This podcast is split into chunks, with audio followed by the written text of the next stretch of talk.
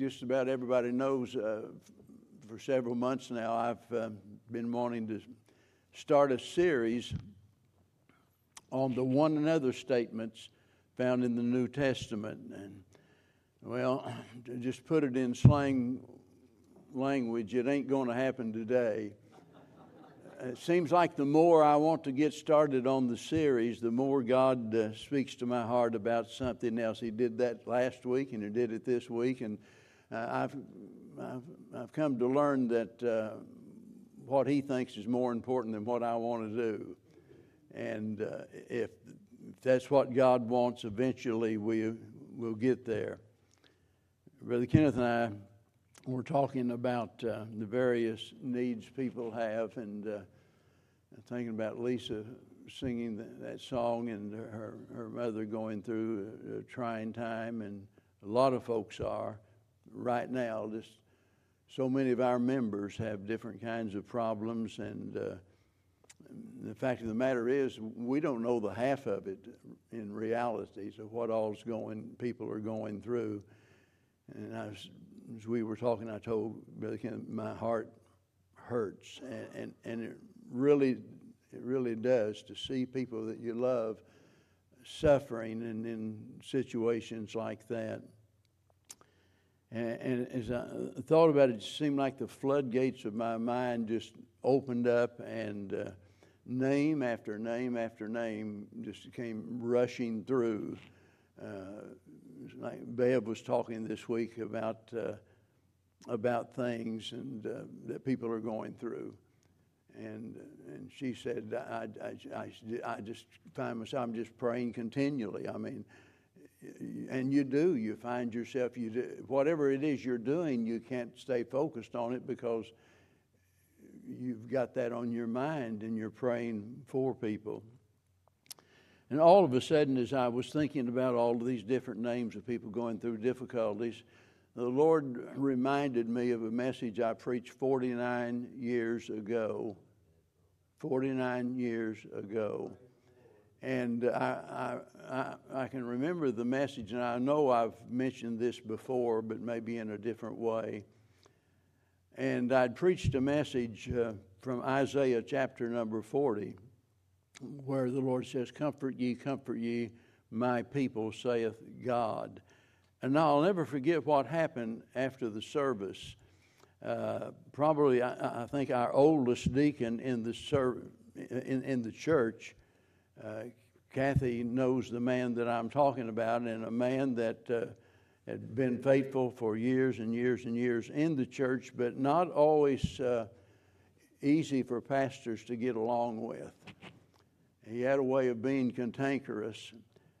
But he come up to me, and when he first did, I could tell something was wrong, and I thought, oh boy, here we go, you know. And he started bawling like a baby and grabbed me and hugged me, and and and, and told me, he said, Pastor, I've been in church all my life.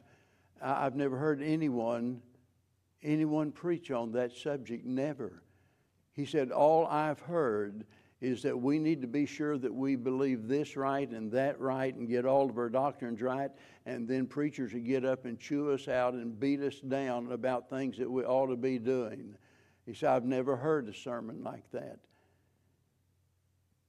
And it made me stop and think. Now, I don't know that that's altogether true because I know some of the former pastors of that church, and I suspect he might, might not have heard it or received it. But the fact of the matter is, it, there is a, a tendency for, for us pastors to be so intent on getting people to do what is right. And by the way, we have to do that. That's a part of our job. It's not, we, we are not only to just educate people from the Bible, we are to exhort them, do what we can to encourage them to get involved in the work of the Lord.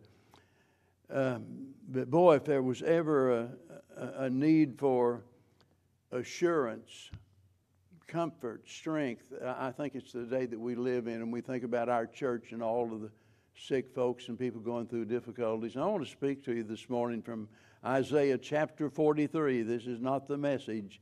We're not looking at chapter 40, but chapter 43. I want to speak to you about assurance for the afflicted. And if you're not afflicted right now, you will be some point in the future. Isaiah 43, we're going to read the first seven verses. But now, thus saith the Lord that created thee, O Jacob, and he that formed thee, O Israel, fear not, for I have redeemed thee. I have called thee by thy name, thou art mine. When thou passest through the waters, I will be with thee, and through the rivers, they shall not overflow thee. And when thou walkest through the fire, thou shalt not be burned, neither shall the flame kindle upon thee. For I am the Lord thy God, the Holy One of Israel, thy Savior. I gave Egypt for thy ransom, Ethiopia and Seba for thee. Since thou wast precious in my sight, thou hast been honorable, and I have loved thee, therefore will I give men for thee and people for thy life. Fear not, for I am with thee. I will bring thy seed from the east and gather thee from the west. I will say to the north, Give up, and to the south, Give not back, bring my sons from far, and my daughters from the ends of the earth. Even everyone that is called by my name, for I have created him for my glory, I have formed him, yea, I have made him. Whenever we think about what's going on in Israel at this very moment, I'm sure there are a lot of those uh, Jewish people that that take great comfort in these verses that I've just read, knowing that He is the one that created that nation, and He is the one that has allowed them to go through great trials and yet has brought them through. And by the way, it's not over. It's not over. And their assurance in the Word of God assures them that eventually, eventually, all of these promises are going to be fulfilled A preacher by the name of William Nicholson back in 18, 1860 something talked about the history of, uh, of people in, in, in every age, basically. But in light of what Israel had been going through, and he said that, that uh, their history is interesting and it's instructive, and we see the manifestations of God's love to them. Now, the thing about it is whether we're talking about that original family, that the generation of Adam, that family that God put together because it's not good for man to be alone. God established the family institution.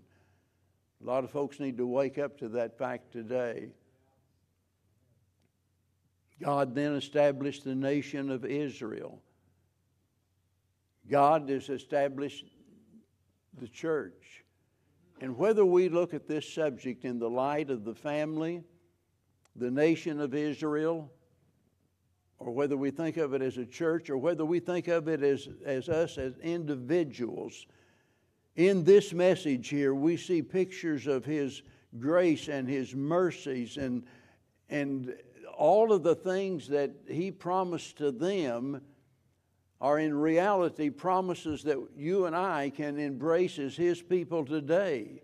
This is not just for the people of Israel. The compassion of God is, is seen clearly in what they had gone through and their rejection of Him, their rebellion against Him, and over and over again, God brought them through. And I want you to notice three things pertaining to you to the other members of the church, they can't be here today. To all of those that are going through suffering, affliction, for all of us, three things that we notice in these messages. The first of all, that God's people are subjected to grief. We, we'd like to think of living in a world where there's not any pain, no suffering, no sorrow, no disappointment. Uh, we, you know, that, that, we're just dreaming. We'd like to think that it would, should be that way, but it's not, is it? And a lot of people have wondered why in the world, why, why does there have to be so much suffering? Well, it's because this world is diseased. And I, I, say that, I don't mean a disease such as that that flows through your body. I'm not talking about uh, something that you go get a treatment for at the doctor's office. I'm talking about the disease of sin. We live in a world that is so corrupted by sin. And all of us are such sinners that not one of us deserve anything whatsoever. When Adam sinned, the bottom fell out, as it were. This world has never been the same since that time. Because think about it there in that garden, in a state of perfection, he and Eve and everything the heart could desire, it was all perfect. And sin brought all of this suffering and sorrow and everything that we go through. And here we are, a part of this system, totally undeserving of anything good. And by the way, if you think because you're a faithful church member or you're a hard worker or you're a good father, you're a good mother, and you think you deserve to be problem free, you've got it all wrong. None of us deserve anything from God. And we've got to understand that. Otherwise, we're going to go through life complaining about all of our hardships in life. It's like the old saying the person that deserves a hanging shouldn't complain about having a beating. And, and that's where we are in this sinful world. And we can expect it to be subjected to grief. It's experienced by all of God's people because being a child of God doesn't exempt us from suffering. Back in those days, being an Israelite did not mean that you're never going to suffer. Didn't mean you're not going to have any problems. We're talking about issues that we cannot escape, things that we can't get away from.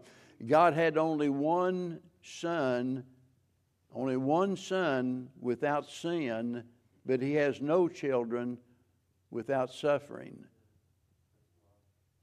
His own dear son suffered more than our minds can imagine. And suffering is going to be a part of our life, and we, we've got to accept that fact. It's experienced by all of us, and we all need it. That, that's the, bitter pill to swallow, isn't it? Because somewhere in we get it in our mind, we don't need that. I, oh, we say to ourselves, Lord, I don't need any more problems. I've got my plate full now. Uh, Lord, I, it's time that things got better. I've been battling this issue over and over and over and over but we need it. And if you look back in chapter 42 there, it becomes very apparent that the children of Israel needed what they were going through because they had refused to live up to God's standard. They had refused to obey God. And by the way, when we get over in Hebrews chapter 12, the Bible tells us that all of God's children are chastised. There are times we don't always recognize maybe that what's happening in our life and the reason for it. But I'll tell you, when we get out of line, and we all do, either in our attitude or our actions, we all at times get out of line, do things that we know that we shouldn't do. And God says we all get chastised in some way.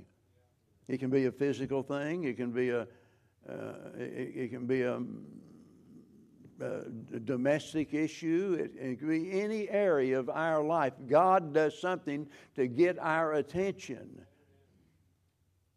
If God had just took his hands off of Israel and let them go, there would have been no hope for them in the future whatsoever. Even in their times of prosperity, when it seemed like everything was going fine, had they just said, Okay, Lord, just leave us alone. We like it like it is. Now, We've done what you said, leave us alone. It would have been their ruin. Like it or not, afflictions are necessary. The good thing about it is that they are by divine appointment. You know, we call them accidents. Well, it's just accidental, or everybody gets this, or, you know, it happens to everyone, you know, and so I, I don't think God's really trying to do this intentionally. I don't think God has anything to do with it. There are not any accidents with God. It's all by divine appointments. Everything ha- that, that happens, God either causes it or He allows it to happen. And it's all, it's all by not just something He appointed, but it's by divine design. Whether you're talking about the depth of the water, the floods that we go through, or the degrees of the fires that we go through those times in our life whenever we, we just feel like we'll never get through it. And he says, The water will not overflow thee. That's what he's telling them. Oh, you'll be in the flood. That's right. And the heat will not burn thee. We've got examples of both of those, don't we?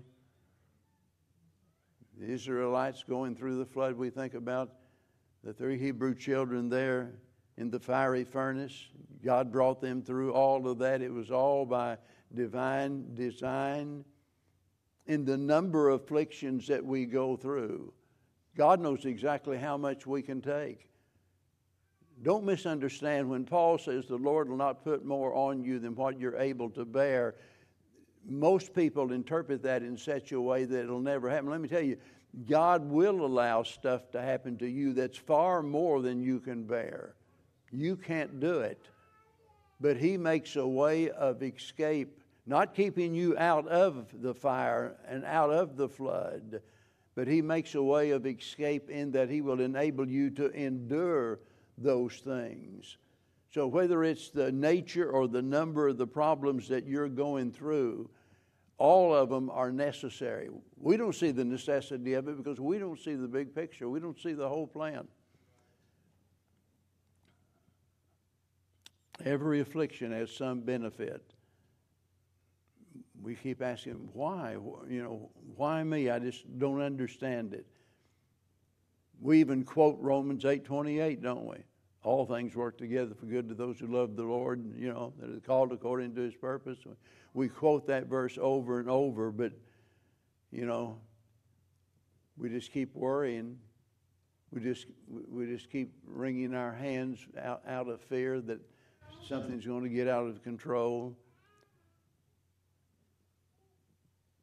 We don't know what good God's going to bring out of it, but we don't know when that good's going to be realized. It may be the end, near the end of your life. You may live for years and years with some affliction, some hardship. You don't understand why God would let it happen to you.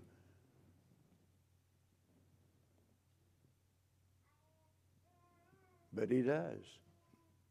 It's not because He doesn't love you. There are those that have literally come out and said, How could a good God let this happen to me or let this happen to my children? God's good whether we understand it or not. He's never confused about what we need in our life.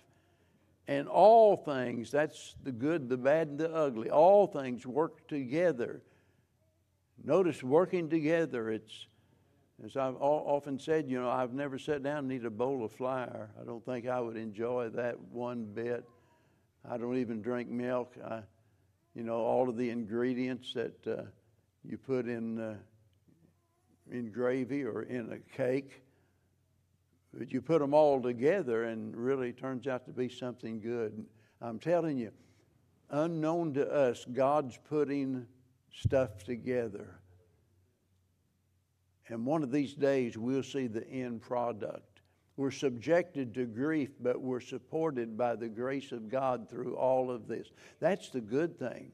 We don't have to lean on the arm of flesh. We don't have to depend upon ourselves. Paul said over in 2 Corinthians chapter 12, and he said unto me, this is God speaking to Paul. Remember, he has a thorn in the flesh. He's gone to the Lord three times asking God to remove it. You would think, boy, if anybody could get through to God and persuade God to take the pain away, it'd be Paul. And the Lord said, No, I'm not going to do it. He said, My grace is sufficient for thee, for my strength is made perfect in weakness. Most gladly, therefore, will I rather glory in my infirmities that the power of Christ may rest upon me. We generally gripe about things like that. And Paul said, I will glory in all of these trials, these troubles, tribulations, and things that I go through. Why? How can you take pleasure? And that's what he says in the very next verse. He takes pleasure in these things. How can that be? It's because of the greatness of his desire to do the will of God and to be Christ like. It's as though he's saying, Lord, I don't care what happens to me as long as it makes me more like Christ. And he said, You know, for when I'm weak, then I'm strong. The other day I was thinking about the deadness of life. And I was thinking about myself and, and how all of a sudden we, we get in a rut. Our emotions are so difficult to understand. We pray. We're being sincere. We might even express it emotionally with a tear in our eye. We know in our heart we really mean it, but there's just something, something that seems to be missing. I don't know about you, but so many times I've had to stop right in the middle as I was praying and say, Lord, I am so sorry at, at, my mannerisms in even offering this prayer up to you. I'm so sorry that my heart is not more deeply grieved. I'm so sorry that I'm not more emotional about it. You know, during those five days in the hospital and afterwards, and for weeks and even months after that, I never did feel any of that deadness. And I thought to myself about what Charles Spurgeon often said about the fact that he learned more through his suffering than he did all of his education, all of his books, and everything else. We all learn more through our suffering. Paul said, When I'm weak, that's when I'm really strong. And, and the reason is because that's when we're, we're clinging to God, as it were. We know we need God's help. We know we can't get through this without God. And yet, sometimes, you know, we throw this phrase around God's grace is sufficient. We just use it in everyday language uh, that it becomes trite, just kind of meaningless. God's grace is sufficient. we ought to read those words and it ought to hit us like a ton of bricks. How wonderful, how glorious, how awesome that phrase is that God's grace is sufficient regardless of what we're going through. Now, when we look at our text, uh, we don't see the word grace there, do we? Believe me, I've read through this chapter. Nowhere do I see the word grace there. But what I do see is God speaking about His presence. And that tells me something because the Bible describes God, quote, as the God of all grace. The point is, when the Bible refers to the presence of God, grace is included in that. And, notice here in verse number two, there's the promise of that we're going to be supported by His grace. When thou passest through the water, I will be with thee. Isn't that good that we have the assurance that wherever we are, God is? He's present for every problem. He's sufficient for every situation that we ever go through. And by the way, this is something that he had told them about many long years before, and something that they evidently had forgotten. Way back in Exodus chapter number 33 and verse 14, he said, My presence shall go with thee, and I will give thee rest. Now, that was way back then, but it was something that they evidently had forgotten because their lifestyle had uh, degraded to the point that they were living as though God's not even aware of what's going on. They acted as though God had forgotten about them, that God had forsaken them. They had forgot the promise that God had made all of those years earlier. And by the way, they're not the only ones guilty of that because you and I sometimes do the same thing. we forget about the promises that God gave to us. The Lord gave the Great Commission. He wrapped it up by saying, Lo, I am with you always, even unto the end of the world.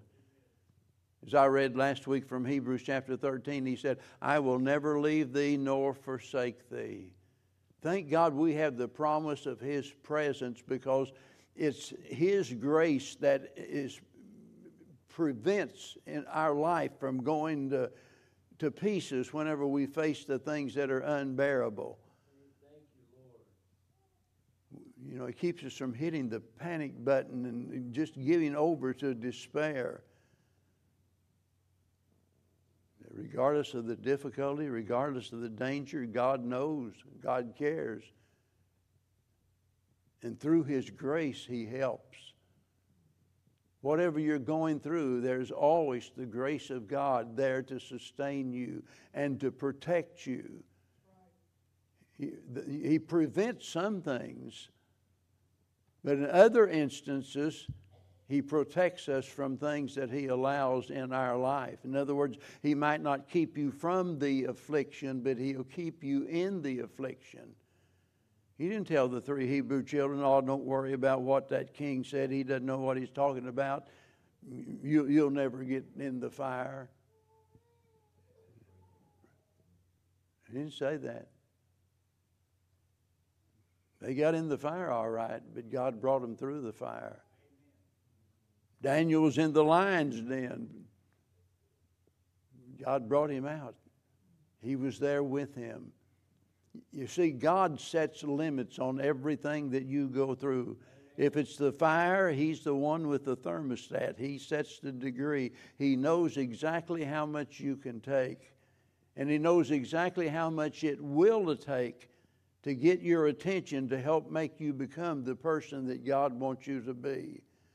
Thank God for the grace that is promised that prevents some things, that protects us from other things, and provides some things for us. You ever listen to the words of the song, In the Presence of Jehovah? In the presence of Jehovah. Part of it says this Through his love, the Lord provided the place for us to rest, a place to find the answers in the hours of distress. Now, there's never any reason for you to give up in despair. Just slip away and breathe His name. He'll surely meet you there. What a powerful message that is to know that when we go to the Lord in prayer, that the Lord is going to be there and meet us there. And it's not a matter of us twisting God's arm in order to get God to conform to our will. It's a matter of us finding what we need through the grace of God. You say, well, how could any good come out of it? Well, when you get home, read James chapter 1, the first four verses. He tells us very clearly there, as the result of the tribulations that we go through, that God actually produces treasure in our life because He produces those graces that make up the Christian virtues that make us more like the Lord Jesus Christ. We'd never ever become what we ought to be without afflictions in our life. And thank God through it all that He keeps us from, from destruction. He keeps us from some things, He brings other things to us, but He always helps us through those things. The third thing I notice whenever we read this, these text verses is that we can be sure of God's glory. in light of everything I've said, I want you to notice three things about being sure of God's glory here. Notice that the experiences they went through are, were advantageous. It was to their advantage, it was for their own good. In, in other words, whenever things seem to be all against you, remember God is for you. And that's what they discovered. Also, their endurance was assured. They didn't feel like they could go through it, but God assured them that they could. Whenever you're facing those impossible situations, you need to remember that the same God that brought them through is with you, and we need to cling to His promises, as the old song says, hold to God's unchanging hand. You know, the book of Isaiah is so amazing. I think in some ways it is definitely the most amazing book of all of the Old Testament. Just its very makeup 66 chapters, right? The first half is what? 39. The second half is what? 27. It's a Bible in miniature. If you've ever doubted that the Bible is really a book that God wrote, you need to study the book of Isaiah. It's not just fascinating in that God put it together that way. It's not just fascinating in that what God did in those first 39 verses but it's absolutely mind boggling what God did in those last 27 chapters. Isaiah prophesied things that happened after he died. He listen, he even named names before the person was born. Go over there and you read about Cyrus. Wait a minute. Remember when the children of Israel, he had warned them. The 10 northern tribes had gone into captivity in 722 as a result of their rebellion. The other two tribes had maintained some integrity and God allowed them to hang around, but they were warned that they were going to end up the same way, that they were going to be taken captive by the Babylonians. Sure enough, it happened in 586. But wait a minute. How did Isaiah know that? He, he's gone before that even happened. He was a prophet, he was foretelling. And he even said, Cyrus. That just happened to be the king that delivered Israel from their Babylonian captivity. How amazing is that? I mean, if that's not assurance of God being the author of this book, I don't know how much more assurance that you would need. And, and I bring all of that up not to go down a rabbit track and get you off target, but to remind you that in every generation, God has a message for each and every one of us. And He has it all planned out. I even read a sitting there in my recliner this morning and was reading some verses from Isaiah, and, and it's hard to tell. It's hard to tell where I was reading in the Bible. I read about the circle of the earth. Oh, wait a minute, that sounds like Job. Get over in chapter 52 and chapter 53, and I know it's talking about Jesus. And I even read the same phrase, a new heaven and new earth. Now I'm thinking, wow, I'm over in the book of Revelation now. You see, all, all of what the Bible tells us in some way or another is reduced down to this golden nugget of truth called the book of Isaiah. We have it right there in our lap for us to see. And the point is, regardless of how bad it seems now, It's all going to turn out exactly like it should be. All that was ruined in the fall of Adam is going to be restored in the second Adam, which is Christ. Amen. And there will be a new heaven and a new earth. And all of that stuff, all of the pain, all of the suffering and the sorrow, all of the things you went through will be no more. But not just that, it's not just the absence of those things that's going to be glorious. It's the fact that then you'll begin to understand how God used those bad things for some good to turn this upside down world right side up. That's why we preachers often say your last day on earth will be the best day of your life. It really will. Because to be absent from the body is to be present with the Lord. Oh, we think of heaven as some faraway place up there beyond the Milky Way, and that's the way we usually think of it, right? Truth of it is, the Bible says to be absent from the body is to be present with the Lord.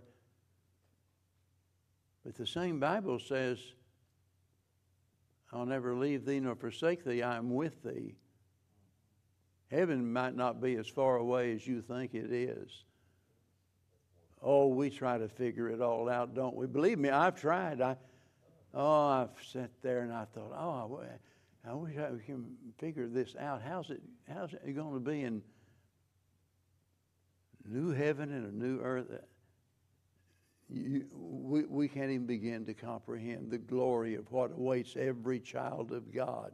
We're going to go from all of this grief in the world to glory, from all of our heartaches to happiness, and our burdens to blessings. Our, our tears will literally become treasures because God's putting them in a bottle. Those tears you cry, God says, I'm saving all of those up. I've got them in a bottle. And in the day when He said, What? I'll make up my jewels, He's talking about His people and we'll be removed from all of our problems to a state of perfection. All of our insecurities will go away and we'll receive our inheritance from the Lord. Oh, listen, when you leave here today and you face those difficulties in your life, do so remembering what God has said, the promises that, that He's given. I want to close by reading something. There's a fellow that uh, maybe my, in some ways, my favorite writer, George Matheson. He's a preacher, he was a poet. You know, he had great things planned for his life, and suddenly it was discovered that he was going blind. Imagine that. You're going to be a preacher. You are a preacher, but you're going blind, you can't read. So happened that uh, he was engaged. And he told his fiancee that he was losing his sight. Quote, this is what she said to that godly man. Why, George, I couldn't be tied to a blind man for the rest of my life. Can you imagine? Can you imagine how that must have broke his heart? The one that you, you love, you want to share your life with. Oh, George, I can't be tied to a blind man for the rest of my life.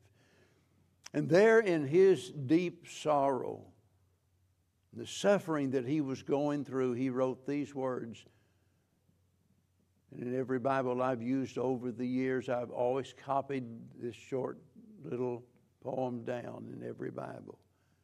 O love that will not let me go, I rest my weary soul in thee. I give thee back the life I owe, that in thine ocean depths its flow may richer, fuller be. Then he made a statement some other time in his ministry. He said, My God, I've never thanked thee for my thorns. He said, I thank thee a thousand times for my roses, but not once for my thorns. I've been looking forward to a world that I shall get compensation for my cross. But I never thought about my cross as itself. Teach me the value of my thorn. Show me that I have climbed to thee by the path of pain. Show me that my tears have made my rainbow. Thou wouldest not have me accept thy will because I must, but because I may. Thou wouldest have me to take it not with resignation, but with joy, and not with the absence of a murmur, but with a song of praise. Sounds like he must have felt like Paul. Paul didn't say, Well, I, am just, I, didn't want this to happen to me. I don't like it. This thorn is hurting me, but I'm going to suck it up. I'm going to be strong. I'm going to bear it for Jesus' sake. No. Paul went way beyond that. I take pleasure in mine infirmities. Take pleasure in mine infirmities. I think that's what George Matheson was saying, exactly the same thing. It's not enough just to tolerate what we're going through. He said that there, it, it ought to be ought to be praised. As someone said, I think that I prayed a thousand times for God to heal me. And then he said, and finally God did. He healed me of the need to be healed.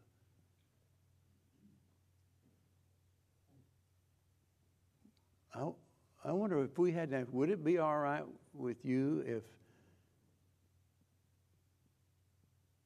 if God said, uh, I'm not going to heal you?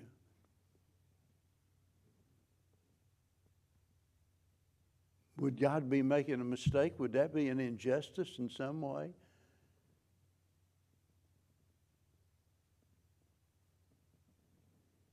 We can all think of something we'd like to be different in our life. I don't like wearing these glasses, one pair to see you, one pair to see the Bible, and. Some of you, yesterday, somebody's talking about their hearing aid, wasn't it, Brother Nolan? We got, we got people going through severe pain and suffering and sorrow. And I just want every one of us to leave here. I, I don't like it that my wife has to suffer like. I don't like it that the news I got about Peggy and what Brother John's going through. And I, I, I can go on what this man right down here has gone through and what he's still going through. I, I, you know, in my flesh, I, I don't like it. I, I wish it was different than that. But I'm glad that the God who wrote this Bible has given us blessed assurance that His grace is going to get us all through whatever it is. And in the end, we mm-hmm. look back on it and say, Thank you, Lord. I never dreamed. I never dreamed that's what you were going to do with this. And it'll all be good. It'll all be good. The God of grace. Let's all stand together. I don't know, the message this morning might not have anything to do with what you consider your personal need in life. Maybe you're unsaved. Maybe it is you're looking for a church home. I don't have any idea. This still be a good time for you to respond to God's will for your life instead of ignoring it. Because believe me, ignoring God's will never makes things better. It never does. And it might be that you, you, you, you just want to maybe get on your knees and pray for some loved one that's going through difficulties. You don't feel like walking down the aisle, just right there where you are. Sit down if you don't feel like standing up, but just take this time to pray. I was thinking yesterday during the ordination, I got home. Bev and Lisa was talking about the impression that it made with them the whole service itself. And I mentioned the fact that the most impressive part to me, and I don't know of anyone else, I sat there having prayed. During that prayer, as each one prayed quietly with the candidate, that silence shouted so loud to me the solemn occasion. Let me tell you, God doesn't have to send a thunder or a bolt of lightning to speak to us. Sometimes it's that small, small, still voice. You might be struggling with something right now and you thinking to yourself, I don't think I can get through this. I don't think I can take another step. I don't think I can go another day. You can't, but God can.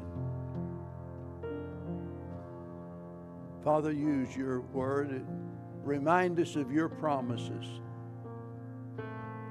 Lord, I'm so glad that I can sit here today and say of a certainty that I didn't make any of this up. It's not just wishful thinking. It's not something that I've read that someone else conjured up in their mind.